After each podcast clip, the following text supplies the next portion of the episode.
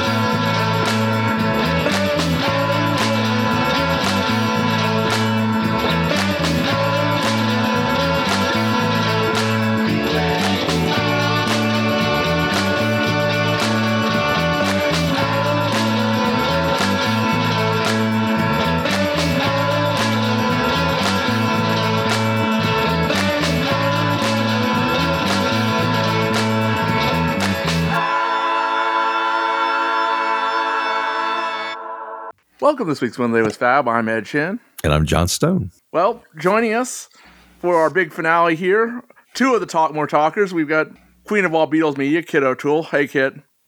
Hey Ed, hi John. And yes, her partner in crime from Talk More Talk, uh, a man who's been on this show a couple times at least, Tom Hunyadi. Hey, Tom. Hello, Ed, Kit, and John. Uh, nice to be here again. Thank you, guys. Hello, Tom. We're down to the final two days of the Get Back sessions here. Oh, we're doing the second day too. News wise, uh, this show is particularly appropriate because, well, at the end of the month, and then again for a couple days next month, the rooftop is going to get shown in IMAX at selected theaters around the US and the UK. Yeah, very selected. As I'm sitting here bitter, It should be not at a theater near you. Hey, there's two within 10 miles of me. uh, oh, brag away, buddy, brag away. Right. Watch it twice for me. I can't go to both of them. so They're showing at the same time. So I'm going to the nice IMAX. So you got your ticket then, Ed? I do indeed have my ticket. And Excellent. people complain about paying two bucks for a month of Disney. It's- How much are the tickets? depending upon the theater, between 22 and 25 bucks. okay. Ooh. With a cocktail. Yeah. A guy in a red wig comes and pours wine for you. And we'll hold up the lyrics for you. And then beyond that, we learned that there is a bare bones Blu ray coming in early February. oh, yes. That's the big thing, really. Should people be on an uproar about this? Because we know from the interview with Peter Jackson on things we said today that if that's the plan, I mean, if this sells well, then we'll get the extended cut. I say, let's get the extended cut right away. If I were slightly more cynical, I would think that Peter Jackson was paid to do two Right. three hour podcast interviews for the express purpose of letting people know that. Right. you know, here, here, Peter, here's some money. The- I- we don't care what else you talk about, but you got to throw in there somewhere. Buy, buy, buy. Get the streaming. And of course, we haven't announced it yet, but they'll know what you're talking about as soon as we make this announcement. Mm. So But- clarify something for me. Is there going to be a standalone rooftop showing? And then there will be Peter Jackson's movie. So, what they're showing on the 30th is an hour long rooftop thing. Mm-hmm. It's a different cut we don't know. because if you're going to see the rooftop concert, you don't need a bunch of cutaways to the street. Right. So you think this IMAX showing should be just the concert and not the split screen I, stuff? I Oh, believe that's the case. Yes, or you can split the screen. There, there's several moments in the movie where I think they're singing I've Got a Feeling, and John sings a unison part with Paul, and Paul goes right. And John kind of smiles at him. And in rehearsals, he c- tries to sing a harmony, which never really works, but he sings unison there. And you Mm. only see that because there's a split screen. Okay. Oh, okay. I see what you're saying. Yeah, I don't know. I mean, I think it would be cool if in this IMAX version they did just have, except for moments like that, as you mentioned, John, to just have the concert. Because much as we're going to talk about it in this show, much as I did like having the different scenes going on, if I were to just see a special screening like that, I don't think I'd want to have all of that going on at once. I would love Hmm. to see just the concert, Right. you know, for a special event like that. But yeah, it's not clear in, from the press releases or anything. I would hope for a re edit, but I don't see it happening. Hmm. The closest I see us coming to that is maybe on the Blu ray, you can choose the angle. You'll have uh, one angle, which is the way it is on TV, and then you can go into any one of the single. That would make That a would- nice Blu-ray special feature because I don't think there would be enough space to do that on DVD. But that would be Yeah. a great Blu-ray special feature. That would, yeah, Sure. that'd be a nice feature. the question that would come up is you know when you do the cutaways and they're on the street then the sound of the music changes because it's at a distance but I think that's one of the great things about that script screen. You're hearing it the way those people down below are hearing it. Yeah. That's what I appreciate about it. you know I mean, w- we'll find out at the end of the month, but my suspicion is that we're just going to get a spiffed up version of what was on TV. I don't think that they would have gone in and re edited the previous theatrical showings for the Glitterati. From all accounts, that was just what was in the film plus Right. one of the other days. Right. Now, I don't know what the other 18 minutes is. I mean, Right. some of that is credits, of course. Yeah, if you want to take advantage of it being an IMAX and with that surround sound, then it should just focus on the the concert Yes. and not not about the other stuff. As I mentioned to Kit, they're already going under a challenge by blowing this up to IMAX at all. Yeah, At least if you're doing the split screens, nothing is larger than a regular theater screen. gotcha. Yeah, good So- point.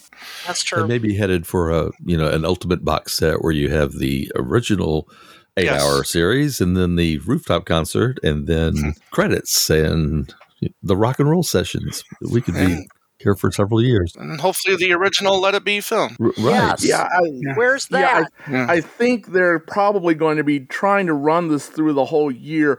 I think this kind of isn't going to be a big year for Beatles stuff. I mean, solo stuff, we already know now that there's a sometime in New York City box kind. Right. But, uh, you know, there will be a Harrison release and there will almost certainly be a McCartney release of some Right. sort. Well, yeah, we already got the Wildlife Half Speed Master coming next month too. We left off last week, Paul and Yoko questioning whether the rooftop was going to happen. They all went home. The, they did not sleep at George's, despite John's comment. And we enter the next day. We can see them setting up on the roof. Right. For the uh, added bonus of having people on the street give their comments, I was surprised that they, you would dedicate three cameras to doing that. You'd think you could cover that easier. Well, and then there's that camera hidden inside the desk there. Right. Which apparently was not all that hidden. You know, The policeman just sort of came in and pointed at it. right. And George Martin looked in and goes, Oh, look at that. You know, And you know uh, what I keep forgetting to do is, is going back and looking at the records and seeing what the weather would have been on the 29th because that's the original date for the rooftop and the seeing if the weather ended up being as bad as they thought it was going to be. hmm. And apparently, uh, Michael Lindsay Hogg was up to his old tricks, and there was also a microphone hidden in the flower pot in the uh, front desk. it worked the other day. There's something wrong with that guy. I know. you see, sneaky. It was that microphone which apparently captured a- all of that dialogue that we got down on the. Uh, the cops would not have stood for a boom mic hanging over their heads. I don't No. think. and I hate to jump to the end, but you know, there's also the guy who comes in and goes, you know, there's cameras on my roof. no, there's not. on my What are you building. talking about? Poor Debbie. Yeah. Debbie was a hero, far as I'm concerned. She was great. She stalled when she had to. She played dumb when she had to. I mean, wow. Well, you know, I mean, Well, if you do it in the picture, I'm sure you can dub the sound onto the film. huh? From the re- No, the whole thing is about the live thing. It's got to be live. you see. But I only wish Michael Lindsay Hogg had managed to find a way to get a microphone into that meeting. Hmm, right. Yeah. Given where the Beatles were the previous evening, and we know that they had this meeting downstairs, and then they had another meeting right before they went on the roof. Yeah, where it's mentioned that they were still unsure. Right. And was Billy Preston in that meeting too, I wonder? I just wonder whether it's one of those stories that came to be, but Hmm. isn't necessarily that accurate. Because if they had a big meeting downstairs, then Hmm. why would they have, you know, they're, they're like arguing about whether or not they're going to walk through that door Right. and go out onto the roof? That decision had to have been made already. You know, a good story is a good story. We weren't going to go to America until we had a number one hit. And I'm sticking by that. In the face of all evidence, I'm sticking by that story. The way Paul was going, I could s- still see him trying to stall. It's like, are we really going to do this? The thing about the story is that people do like to create dialogue in their own heads, but what John said supposedly is F it. Right. we're doing this. That sounds like him. But that story sounds like, F it, we're doing Right. this. And he walked through the door. But no, that's not the case. First, there's Ringo. No, I think Paul came out first. Did John push him out the door? Right. And then the funny thing too is, is, you know, at the beginning of the month, he's the one that's gung ho for doing this show, and then all of a sudden, two, Yep. three days beforehand, he's getting cold feet. We've gotten a little shy. Right. No, no, I think it's you, Paul. I'm also doing the day by day rewatch, uh, which is also pretty interesting. But you know, early on, John is out there saying, "I'll do this. I'll go to Tunisia. I'll go on the boat." Right. Now he may have been high at the time, but uh, but he, he has no objections to almost anything Michael Lindsay Hogg suggests. Mm. Yeah. I'm going to say right here that in all my experiences of being high, of which of which I am well qualified, You're an authority. I don't believe that John was really all that high through all this. Really? Might have smoked a joint here or there, but he's not really messed up. At what point do you say, well, he's stoned there? Okay, there's the sitting in the chairs. Right. scene, and he clearly is pretty high. Yeah. But I don't see him impaired. He was pretty out of it for about half of Twickenham. Okay, four days. By Apple, I would absolutely agree with you. He was coming down from the New Year's. yeah. I just don't think he's as messed up as legend would have you believe. I would agree to that. But and he also comes out and says that he abused himself the previous Well, yeah. evening, much to Paul's uh, dismay. Right. Yes. Right. Mm. We see George Martin and Glenn Johns entering the Apple building. As you know, George Martin points at the camera. Oh, nice camera. Right. And now back to my observation that, ladies and gentlemen, George Martin produced Let It Be.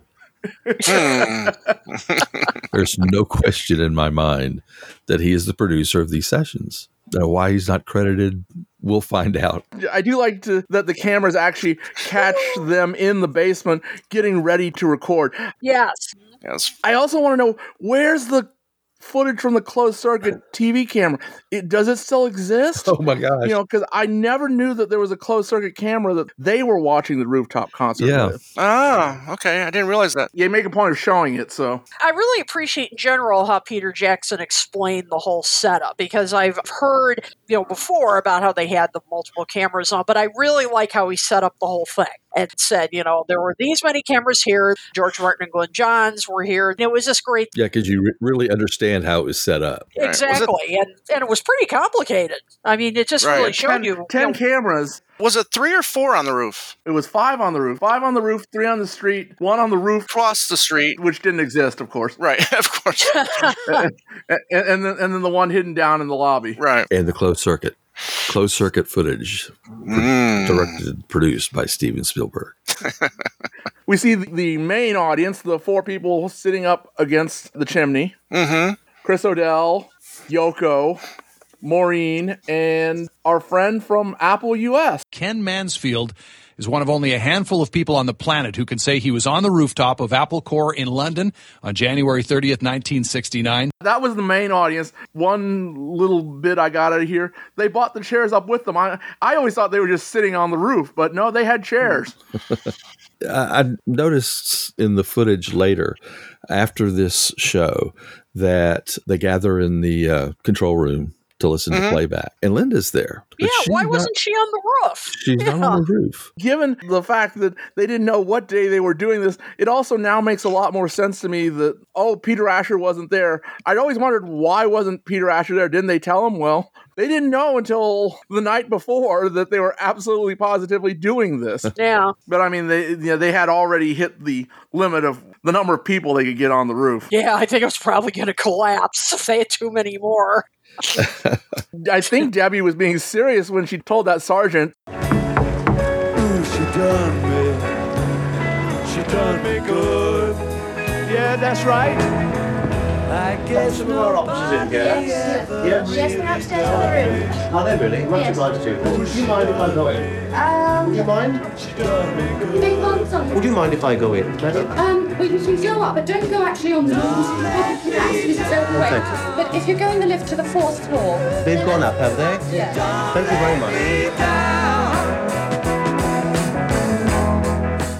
He's the first one who actually looks like a cop. He actually kind of looks like the cop from Yellow Submarine. Just a little bit, yeah.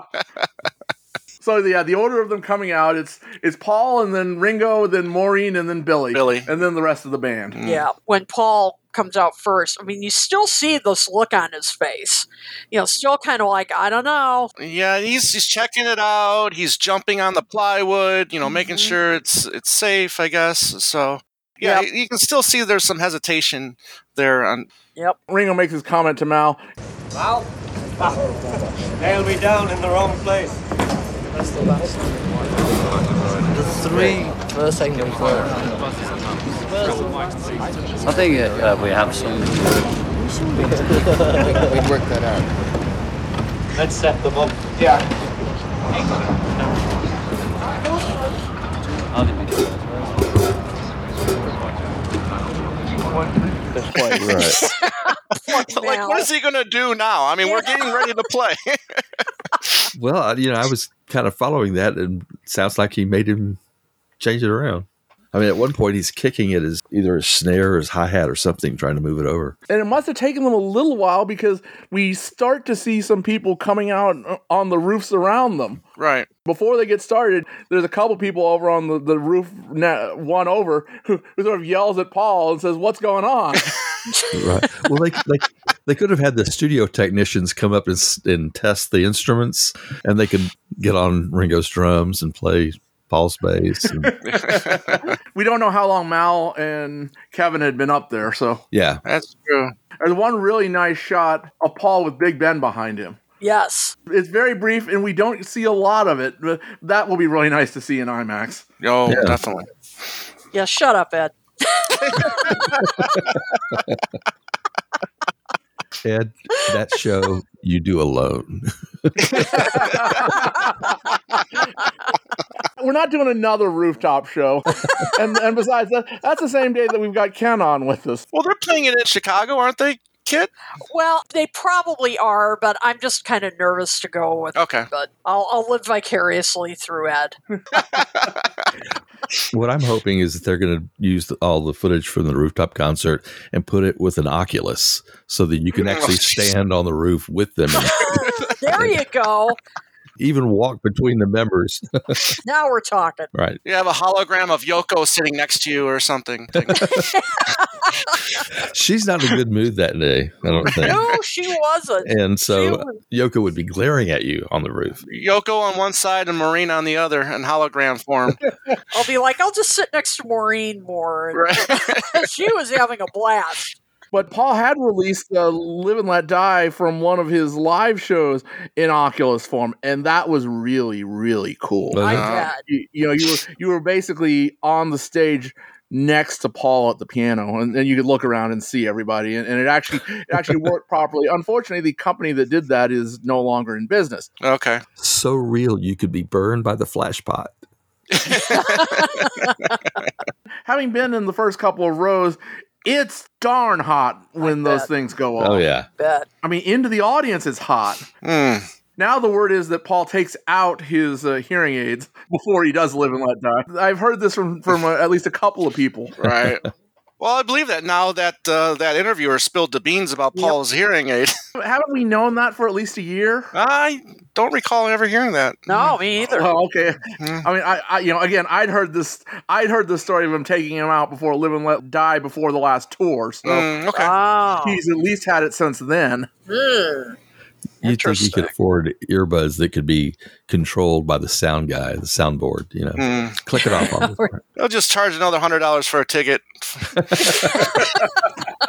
okay, so then, then they finally get going. They start with just a brief get back, about a Right. thirty second Sound check. warm up. Yeah, yeah, kind of start Yeah. start with the solo, really. which is pretty cool. I, I mean, it sounds great. I mean, they sound like they've got an idea of what they're doing up there, and you know, kind of get the jitters out, get the cobwebs off, and you know, I thought it was pretty cool. then they go into the song for real. George counts it in. Right.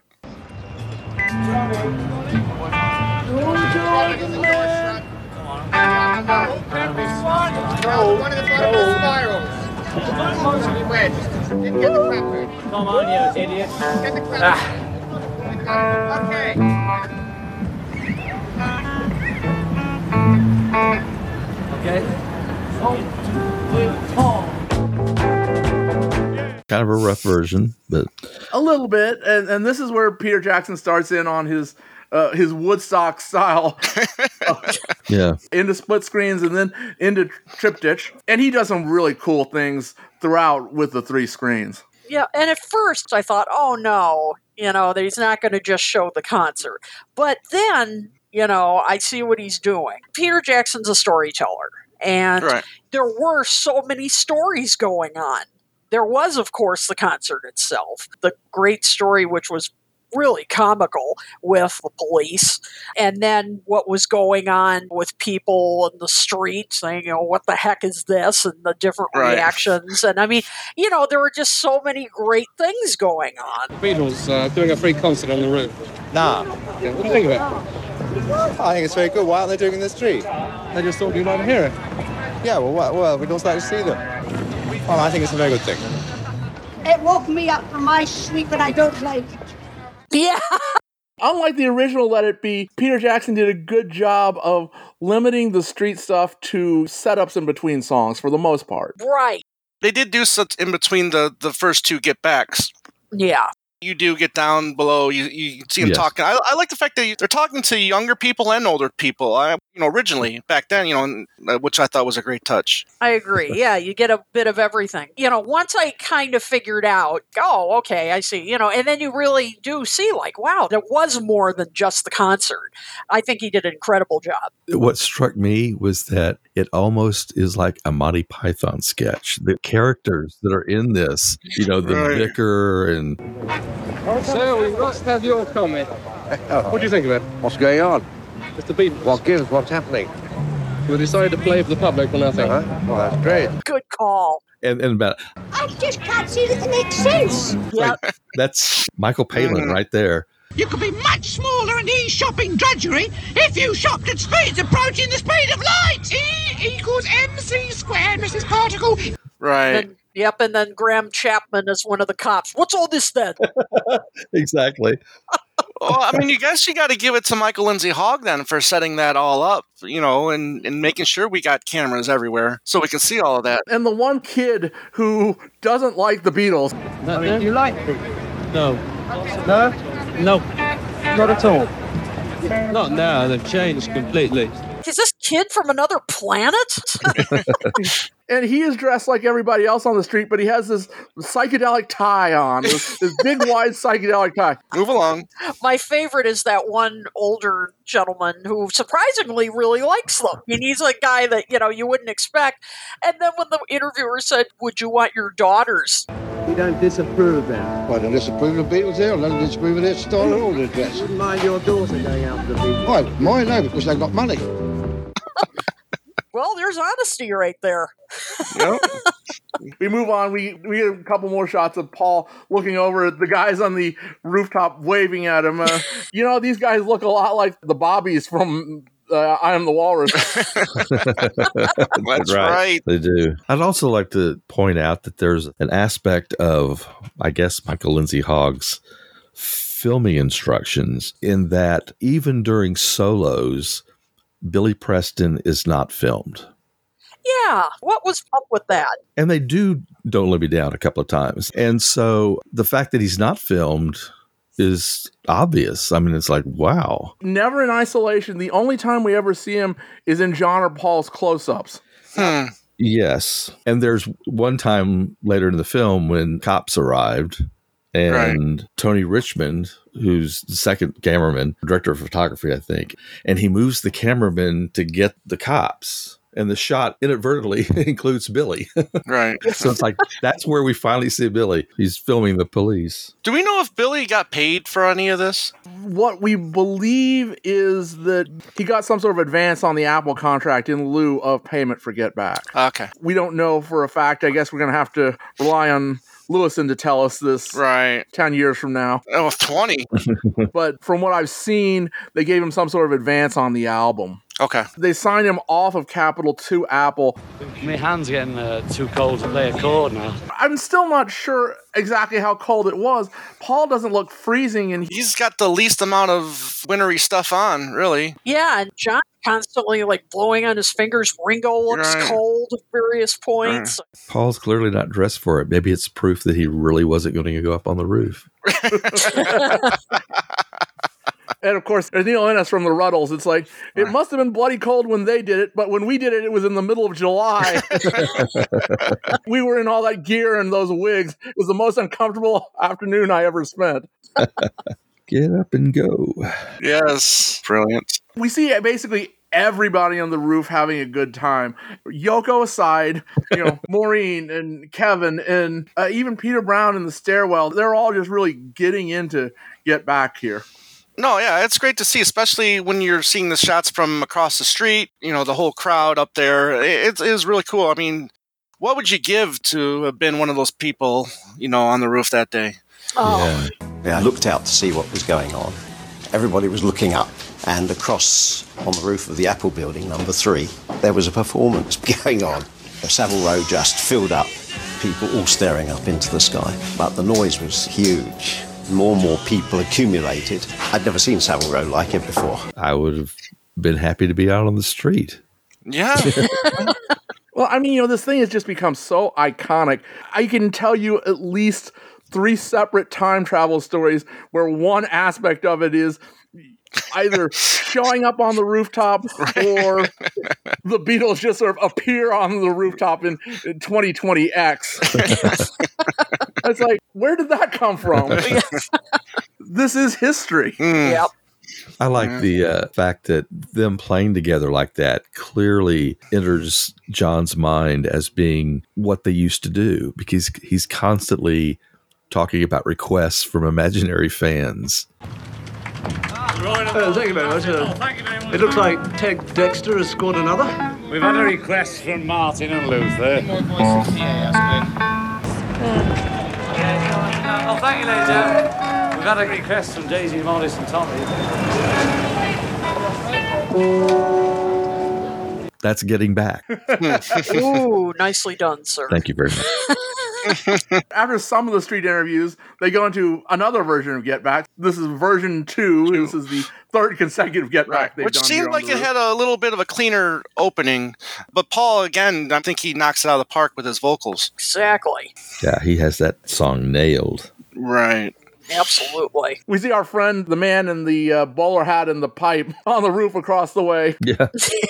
Paul does seem to look a little looser, too, by this second get back go around. Yeah, Yeah. he looks like he's having more fun at this point. Right. Well, it wasn't as scary as he thought.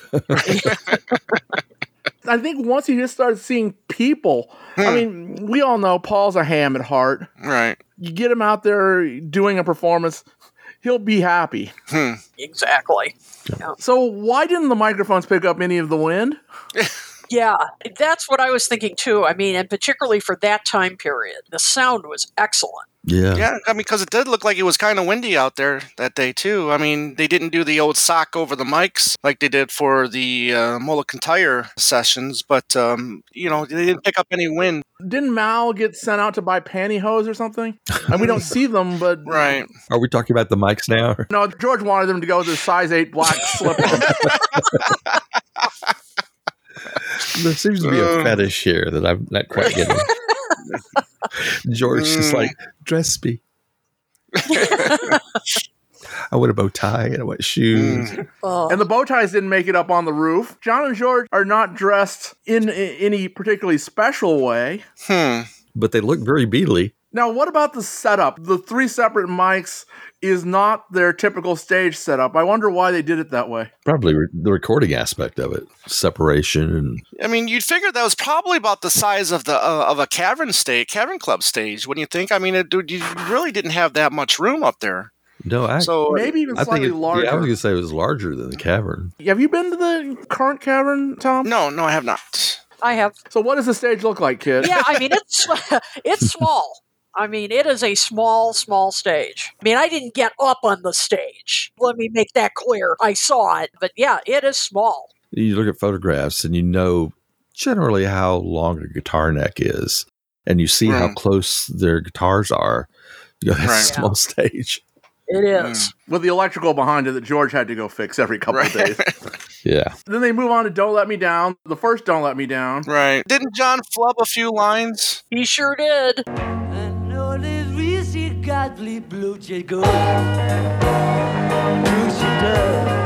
The cold was getting to his vocals too, not just his fingers. when you look at the evolution of Don't Let Me Down, did they ever decide what that line was going to be? you know, because John would sing it differently all the time. Hmm. Yeah. And so Paul watched him very closely to see what words it- was he going to use this time. Uh, there's also a point in that version uh, was funny because John exhales like, you know, Hmm, because it's a hard vocal, but it was kind of funny to see him react to that. That it was, he was having, he was struggling to do that. I think he even mentions you know, how much energy it took to sing that song. Yes, that and uh, dig a pony really yeah. took it out of it. Right. Yes. Yeah. Yeah. That all I want is you part. Right. We cut down to the street. This is the first time we see the police showing up, the Bobby showing up. And then they're walking into the lobby, right? On this song. Yeah, so this, this is about 10 minutes into the show. They're trying to find people, and no one's there. And It's very much about authority figures. It's like, well, there's something I could do. Uh, l- let me ask my manager. Right. Well, we have to Yeah. go find my manager. and he's just sitting there patiently waiting. Is this really necessary? Right. Debbie's there making excuses. Like, I, I don't really know what's what's going on. You know, I, I don't I know. think they're making a film or something.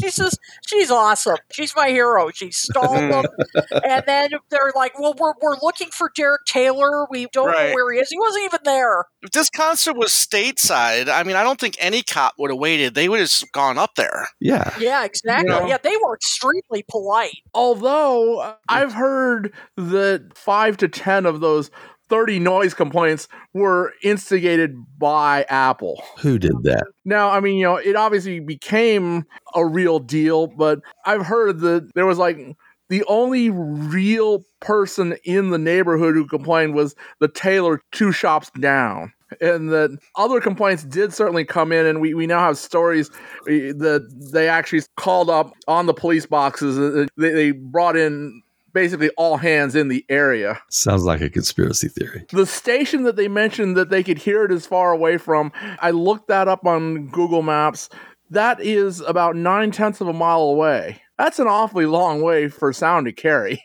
When you're down below, when you hear the music, it does s- sound kind of muted. So then, you know, going another mile, I don't see how it could have bothered anyone. Are you calling that policeman a liar? Yes. actually i'm not because you all remember the astroworld debacle a couple months back yes well i live about two miles away from that site uh, while i couldn't hear clearly i could hear the entirety of the show Oh wow. Okay. it was very muffled and it wasn't like right. I could just barely get to the point that oh I kind of know this song. Hmm. Oh wow. Okay. That it wasn't much more than I could hear it, but I could hear it. I remember being in the Montrose and hearing Pink Floyd play at Rice Stadium. Again, about two and a half, three miles, maybe. Oh, wow. Okay. Fair enough. It, I mean, sound does carry. I don't know if it was loud at the police station. Enough that somebody could hear it. Could be. But still, I mean, given those amps, they weren't that powerful. No. amps. Yeah, as I was going to say, this is 1969. You know, I mean, could the amps be that big? No, you could see the amps they're playing. Right. We'll call that as a maybe. It's just far enough, and it's, it's also at a distance. Right. And did they already have all these cords long enough to go from the roof down to the basement to record? How was that all set up?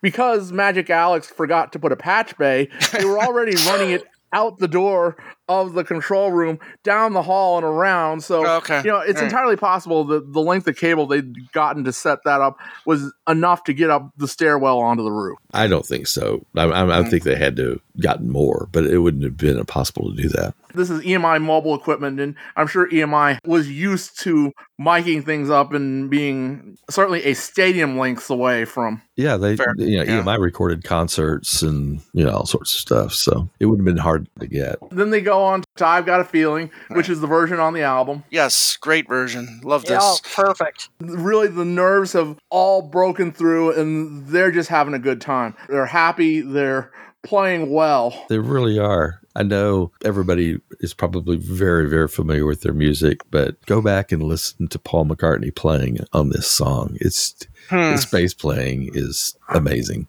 I want to know if he still has that Hofner base with the uh, baseman sticker on it. Well, that's the same 63 bass. He just took the bass band sticker off. That came in the box that Fender had lent him, and Paul liked the sticker, and it's like, ooh. so, so it probably never stuck to the bass all that well. The decals that you can get now are probably much nicer than the one that Paul Mm. actually had. Although the green color surprised me. You know, all the photos I'd seen of that, I never knew that that thing was bright green like that. Yeah.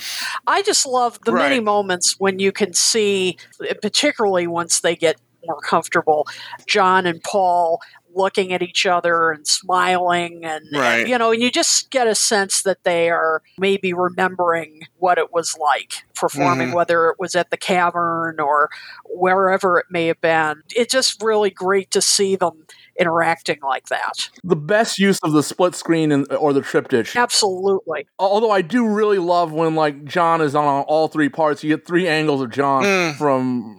I Right. love when he does that as well. Yeah. Yeah. I think this is when they really clicked up there. After this, I think everything just goes very well. Agreed. We went after 909. Well, there- I was going to say there, there's a move that John makes that he never made playing concerts during Beatlemania, but he does several times here, and I just wonder whether it dates from their Hamburg days, where he kind of turns to the side and throws his guitar up. And one time during Two of Us, Paul does the same thing. Like that was Mm. something that they used to do. It could be during Beatlemania. He he was worried about catching it again. Right. you know, if he tried to do that with the girls screaming, That would have been funny though if when um, during one of the, the close-ups of John, if he did that little tongue thing with his bottom lip, you know, and stuck it out a little bit. Uh, Right. if you know what I'm talking about, that up close where he just sticks the, the tongue on the bottom lip and he sticks it out a little bit. and he managed to go the whole show without pulling a crip once. oh yeah. one after 909, he uh, gives a little bit of what he used to call the Liverpool leg, kind of throws his crotch out there. And we get those really nice shots from the guy who's on the r- next level of the roof, the one that they'd pulled Michael Lindsay Hogg onto. Tho- those were really cool. Yeah. This one after 909 too is, is pretty intense. I mean, I mean, it, it just really, really rocked this one out, and uh, again, just phenomenal. yeah, George's evolution on that song is pretty incredible because, you know, he, he didn't used to play the song that way, but his performance at this particular time is just really, really good.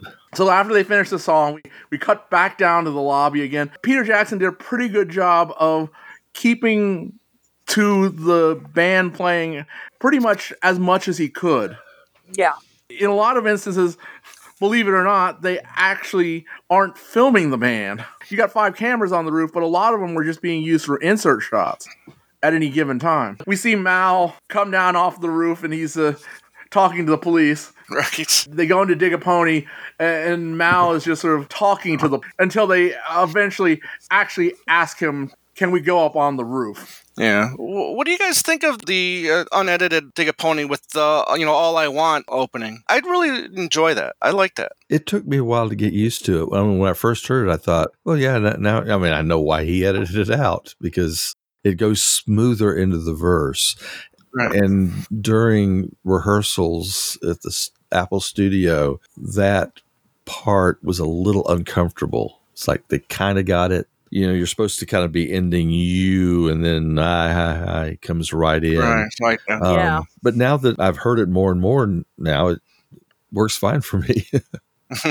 you know it's it's an alternate version and, and it could have been equally as good it it probably isn't but i think it could have improved upon it Another two weeks. another six weeks yeah Yeah, for up to George. I tend to prefer the the just going straight into the verse. But maybe as you said it if they had had more time to work on it, but I don't know. For me the transition of the all I want is you, you know, going into I just didn't work as well for me. You know, I think just going straight into the verse. Maybe it's just cuz I'm used to that. You know, maybe that's Mhm. part of it, but I don't know. I think I prefer that. you know, if you, if you think about it, if you were making a record that all I want is you, and you would hold that as John started I I I on top of it, Yep. Oh, very good. but because they're doing it live, they have to kind of stop it. Yeah, that just sounded awkward to me. So maybe, as you said, doing it that way, that would sound a little more natural. well back to love me do and paul can you sing this right Yeah, otherwise it's love me wah. yeah Remember that? yeah paul's only told that story for the last two years in concert. exactly. yep, we can tell them all by heart. But you can also see that John is his hands are very definitely getting cold. Yes. He makes a comment that he can't make chords. He's having a hard time with that. Mm, Yeah. But he, he's he's still really enjoying himself. I think he's enjoying himself much more here than he would a couple years later at one to one. And that may be because he had Elephant's Memory behind him there, and you know, well, Elephant's Memory is not the Beatles and Billy Preston. Right. Yeah, and I think in that case, I mean, the attention was all on him. I mean, he Mm. was the leader, he was the central figure. And by the way, this is something that you really see throughout the documentary. Not that this is big news to any of us, but you really see these are four people that, despite their differences and the ongoing issues they had, these are four people that know each other very well. They've worked together all this time, and they just are a team. And this documentary shows that.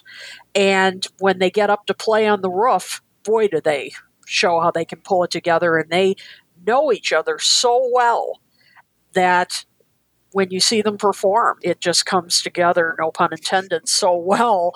Um, and, you know, so I think he probably just feels that way that, you know, these are his brothers and these are people that he just can probably anticipate what they're going to do. Yeah. Um, and the one to one concert, completely different scenario.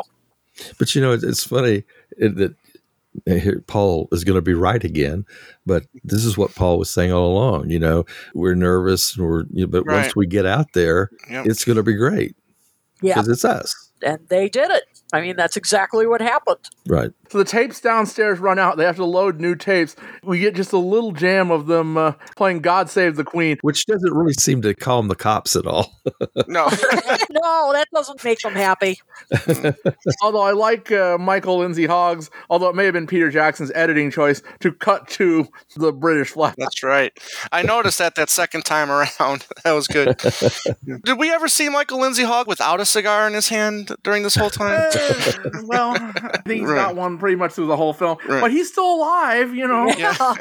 Because you don't really smoke cigars, you just carry them around and chew on them. For effect, yeah. Then we move on to "I've Got a Feeling." This is a, also a great version of it. Absolutely. It is, except that John completely makes up his first verse. He does, you're right. I've got a feeling.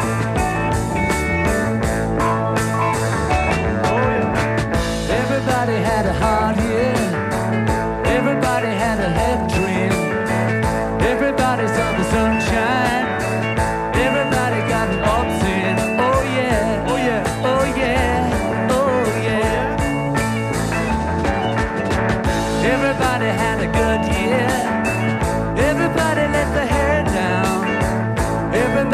the socks up. Everybody put the foot down. Oh yeah.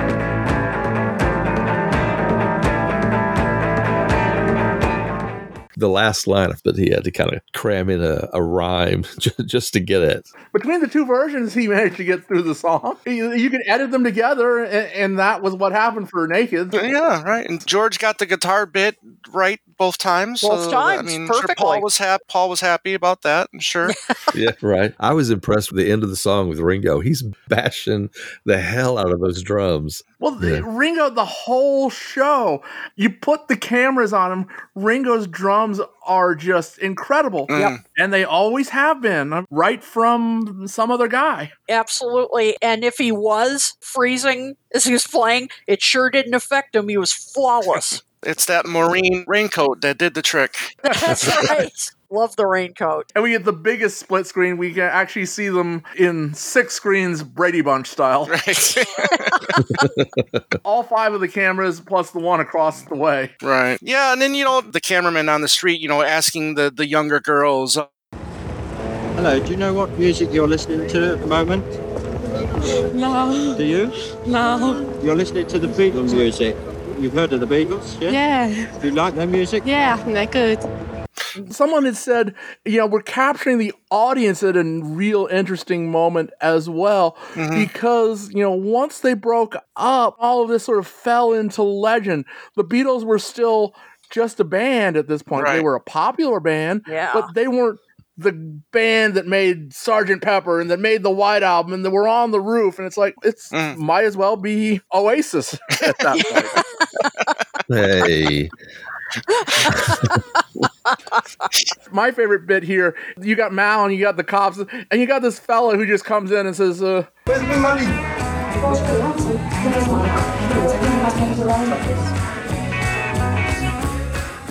and Debbie says, well, we put it in the post. And it's like, That's a perfect business excuse. No, really, we, we put the check in days ago. Yep, the check's in the mail. Exactly. It's classic.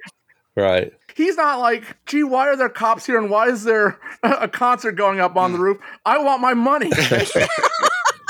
He had to have walked through that crowd. Yeah. Yeah, and you just want to say, dude, the Beatles are playing on the frigging roof. Go up there. What are you doing? They move on to uh, the second version of Don't Let Me Down, and this is when Mal takes the cops up on the roof. The best part for me on this performance is when Paul turns around, sees the cops. He then turns back to the mic, smiles, and gives us a woo. Don't let me down. This is Yeah. awesome. This is what we wanted. The plans have come together. Right, exactly. That's what he said back in Twickenham. That's what he wanted. Oh my God, Paul was right again. and John just doesn't notice until he finishes the song. Mm-hmm. Yeah. And the background of that, of course, is that he had been busted just a couple of months before. He wanted no problems with the cops. Yeah. No. Yeah, Yeah. I don't think he was as happy to see them. No, because you could go to jail. Well, and as we found out, they weren't going to arrest any of them, but they did threaten to arrest Mao until Paul talked them out of it. But I have a question about that, and that is the cops actually leave before they finish Get Back. They finish Don't Let Me Down and immediately go Mhm. into Get Back. In fact, I don't even hear Right. a count. Boom, we're, we're going right into it. And so they've started another song immediately, and the cops leave. So something Hmm. had to have been arranged to get them to go before the damn music stopped. Yeah, they did play the whole song, didn't they? It's a short version.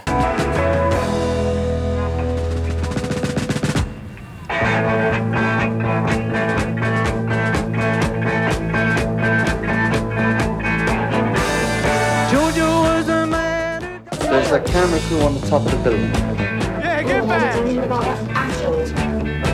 You've been out too long, Loretta. You've been playing on the roofs again. And that's no good. Because you know your mommy doesn't like that. Or she gets angry. She's going to have you arrested. Get back. Oh, Maybe you don't want to say that in Right. front of the cops. Get the cops off Right. the roof, and I'm going to do my little bit. Right. And you know, I just don't know. Mao was there turning off the amps to, to John and George's consternation. Yeah. And I was real proud that it was George who just like click it back on. George, yep, he was the rebel George turned his own back on, and I like that you can hear the clicks on the tape. Get back, Jojo. I think George was the rebel that whole month. Yeah, George turns his own amp back on, then then Mal turns John's back on. Right.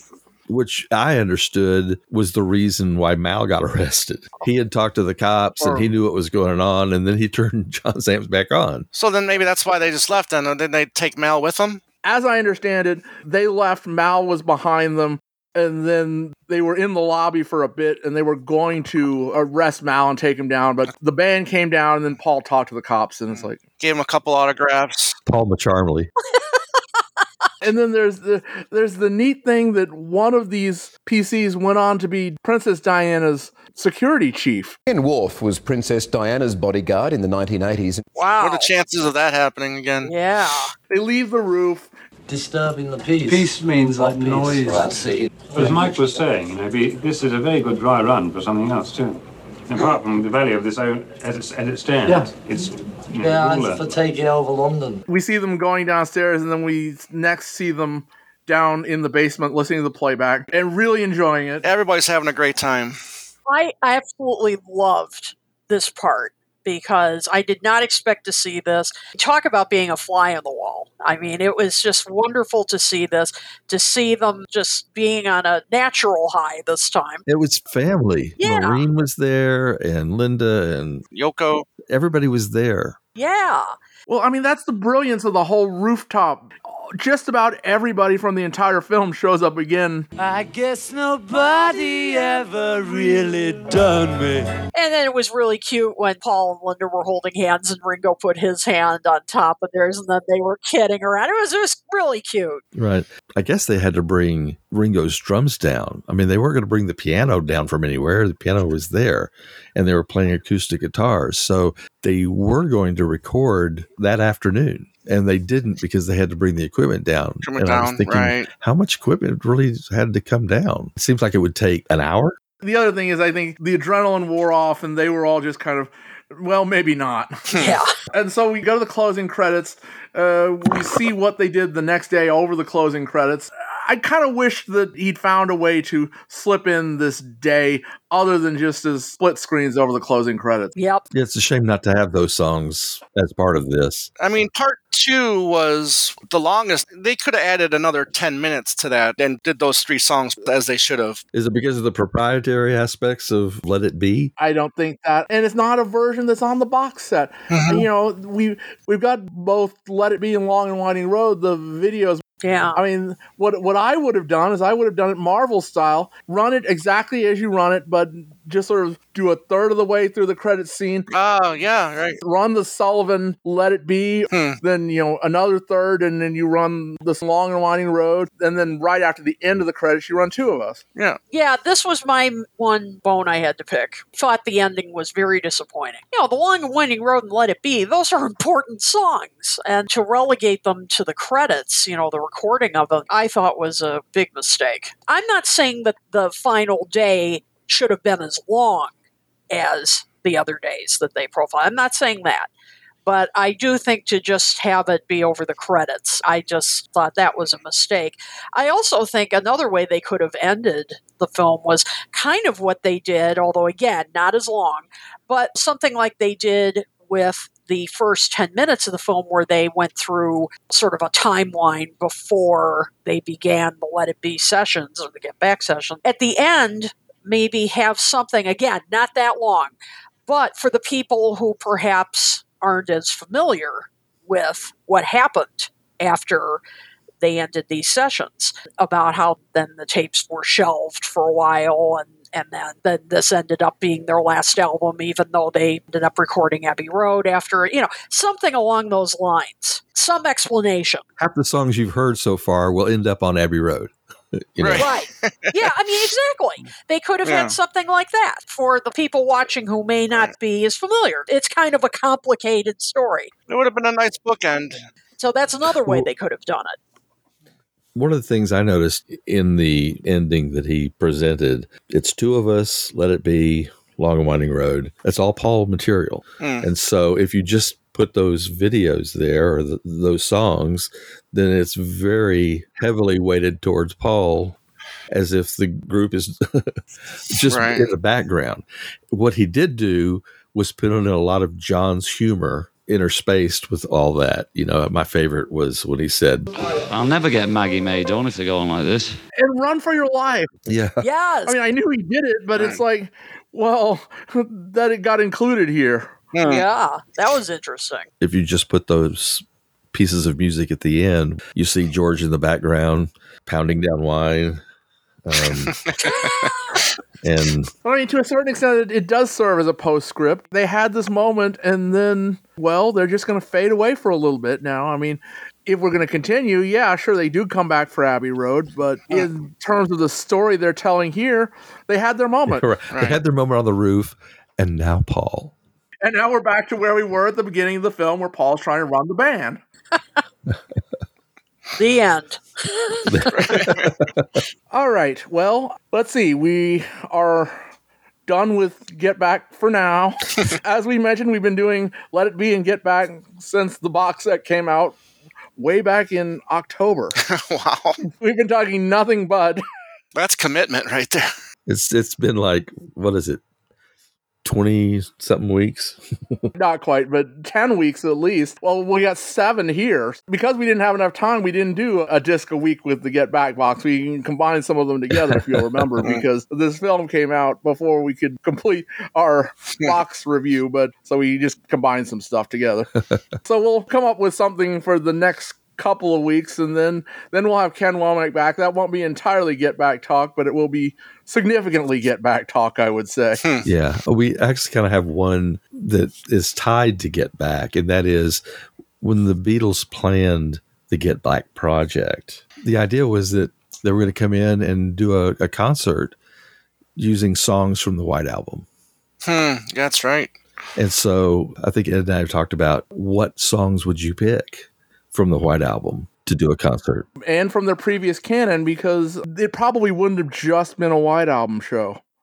Right. But there's all sorts of questions that would come up. I mean, would they do their typical 30 minute show or would they decide to do something longer? You know, what songs were, are going to transfer to playing live? Lots of interesting questions. All right. So, Kit, they can find you on Talk More Talk every other Monday, and Tom is with you on that show as well. Indeed. You can find me there on uh, talkmoretalk.com. You can find us, of course, on our Facebook page. As for me, you can find me on kiddotool.com and you can also find me on Facebook. You can find me on Twitter as well at kiddotool. And Tom is on Two Legs, perhaps the only other show which puts out as many episodes as regularly as we do. Two Legs is a, a weekly show, so yes, all Paul McCartney and Talk More Talk with my wonderful co-host Kit here and Ken Michaels and, and Mean Mr. Mayo. And you can find me on Facebook at Tom Hunyadi and uh, with the Two Legs uh, Facebook page and the Talk More Talk Facebook page as well. All right. So, John and I will be back next week. Indeed.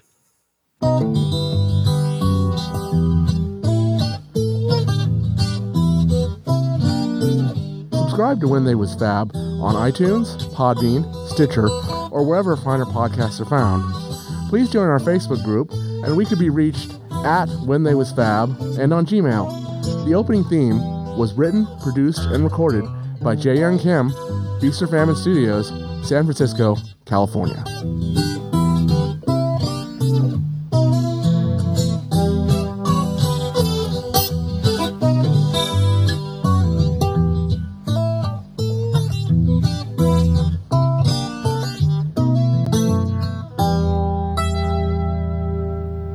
As a policeman, Ken was one of the few people to get up on the apple roof itself. Th- These railings weren't here, but there was some makeshift health and safety here to stop them from falling off the edge. Um, and John Lennon was over there. There were people moving around, taking better better shots, etc. Nobody certainly didn't want to sort of say to them, "Turn this music down." It was just, you know, how long have we been going for? Can we have another song? It gave thousands of people, you know, one of the most great experiences of their life. And for me, as a young police officer here in the 1960s, to come up and stand next to, you know, one of my top idols was something I'll never forget.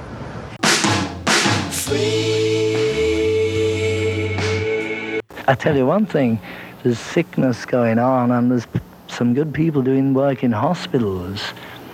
but they got no bread to do it on. Not only are they working in a miserable condition with sick people, but they're, s- they're scraping the barrel for funds to keep going. Turned up nice again.